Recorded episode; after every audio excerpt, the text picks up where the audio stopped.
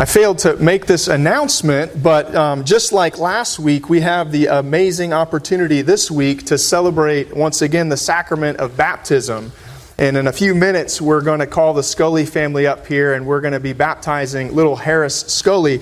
And for me, this is just a wonderful honor as I get to administer the sacrament for the very first time. And as we come um, to celebrate the sacrament together, um, Richard did a wonderful job last week of, of explaining to us what a sacrament is and, and what baptism and the Lord's Supper mean for us as God's people.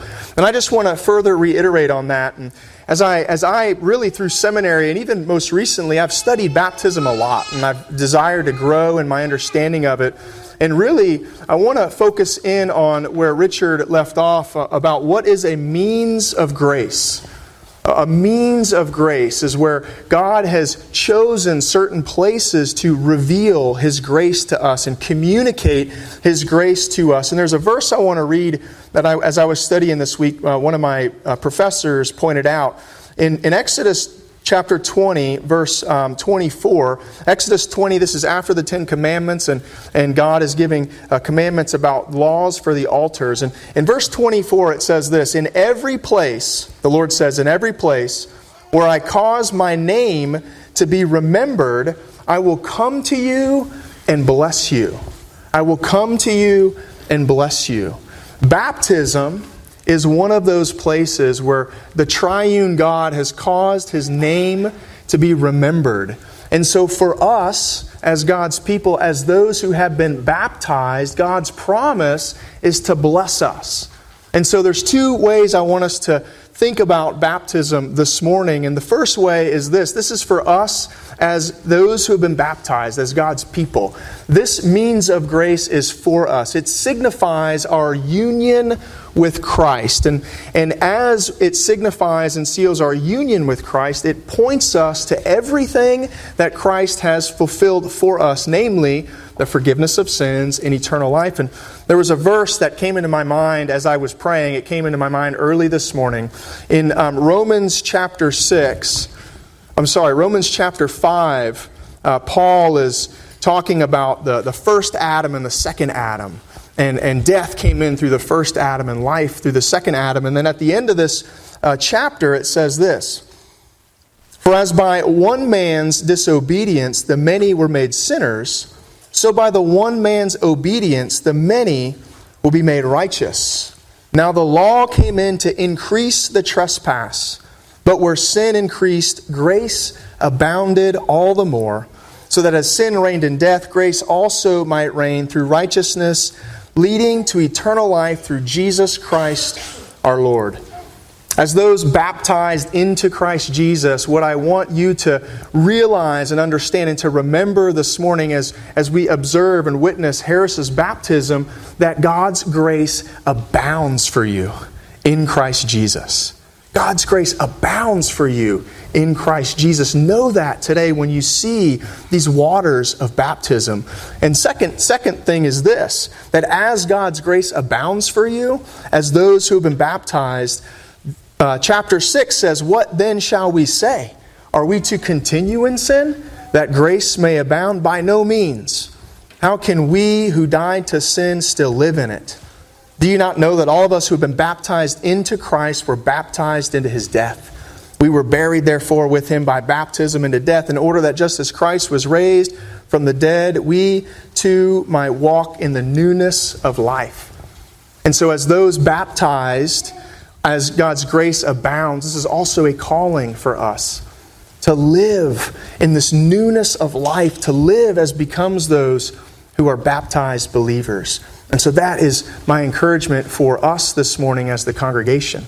And secondarily, my encouragement for Ryan and Jenny and for little Harris. And as we think about this sign and seal of baptism and, and God's promises for you and for your children, Genesis seventeen says that God in circumcision has promised to be God to you and to your children after you. That's what baptism signifies, the very same thing.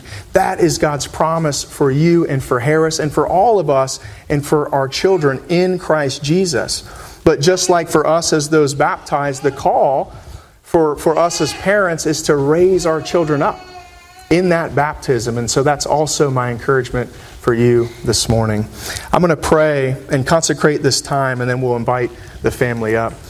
Our Father in heaven, we so thank you that you have given us these means of grace, that you have chosen to communicate yourself to us, to communicate your grace to us in beautiful ways.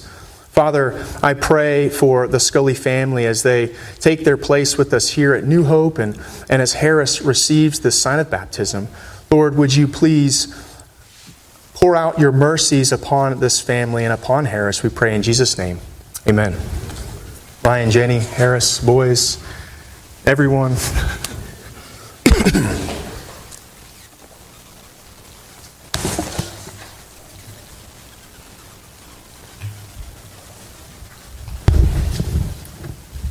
Guys, pick you up here. Come here, buddy. Oh, yeah. Harris is my little buddy.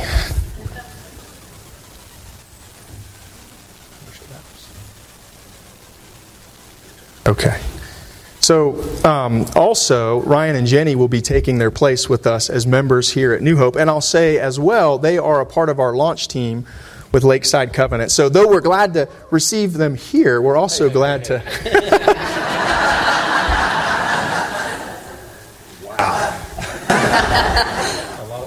Yeah. So Ryan and Jenny, as we just um, express what baptism means and signifies, it also is this calling for you as parents. And so I'm going to ask you to uh, hear these vows and respond to them. Do you acknowledge your child's need of the cleansing blood of Jesus Christ and the renewing grace of the Holy Spirit? Do you? I do. Do you claim God's covenant promises in Harris's behalf? And do you look to look in faith to the Lord Jesus Christ for His salvation as you do for your own? We do.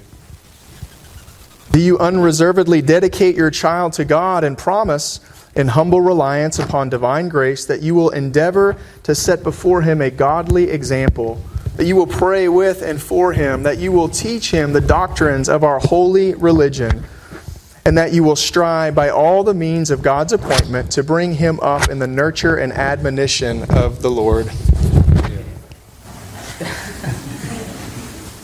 This is for us as the congregation. It's okay, buddy, you can do that. This is for us as the congregation. Do you, as the congregation, undertake the responsibility of assisting the parents in the Christian nurture of this child? Do you? Harris Gordon Scully.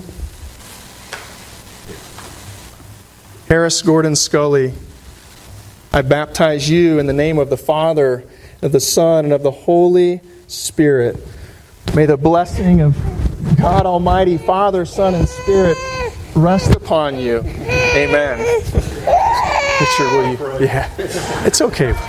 Father God, we thank you for these signs and seals of the covenant, for these reminders that you have given us uh, a means to experience, to feel, to, to, to touch, to, to know uh, that you are our God. I pray that as we have taken vows, that we would assist uh, the Scullys and, and Harrison's growth, with, that we would take those vows seriously, that he would grow up in grace, that he would come to know and love King Jesus, even as we do. And we ask it in his name. Amen. Amen. All right, Harris. Yeah, buddy.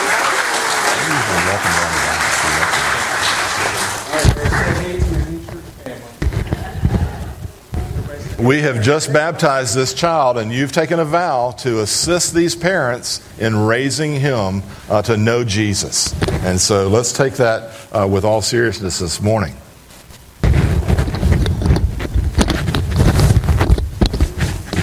All right, when Matt when Matt gets back, here we go. On to stage two this morning, and uh, we need to receive. Here, let me get uh, let me get around here.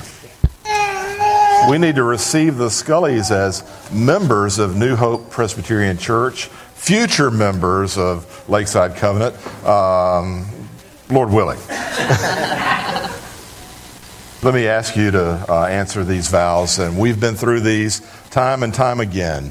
Do you acknowledge yourselves to be sinners in the sight of God, justly deserving his displeasure and without hope except for his sovereign mercy. Do you?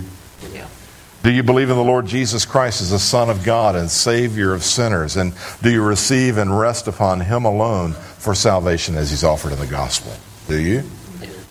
And do you resolve and promise in humble reliance upon the grace of the Holy Spirit that you will endeavor to live as becomes a follower of Christ? Do you promise to uh, uh, support, serve Christ in his church by supporting and participating in its worship and work to the best of your ability? And lastly, do you submit yourselves to the government and discipline of the church and promise to strive for its purity and peace? We have received them at session meeting a couple of weeks ago now. And uh, we are proud to have the Scullys taking their place with us and, and to be a part of the covenant community here. Let me pray for them as we uh, uh, let them get back to their places in a moment. Father God, we thank you so much for the good things that you are doing in the Scully household. Father, for the way that they are growing in grace, loving Jesus, the way that their family is growing, the way that you are teaching and leading and guiding. I pray this Mother's Day uh, that we would just be reminded uh, that our families are the core of um, the place where we are to make disciples. It is a, it's the front line. And so I pray that uh, as they do that, as we do that alongside them, that we would all be encouraged. Thank you for their membership, for their place among us. We pray for Lakeside Covenant as it comes into being in the months ahead, uh, that you would indeed build a church that stands strong on the covenant promises of the Word. We commit ourselves to you this morning, thanking you for the mercies that are ours in Christ Jesus, in whose name we pray. Amen. Welcome. Congratulations, absolutely. Absolutely. Jenny, congratulations. Thank you so much.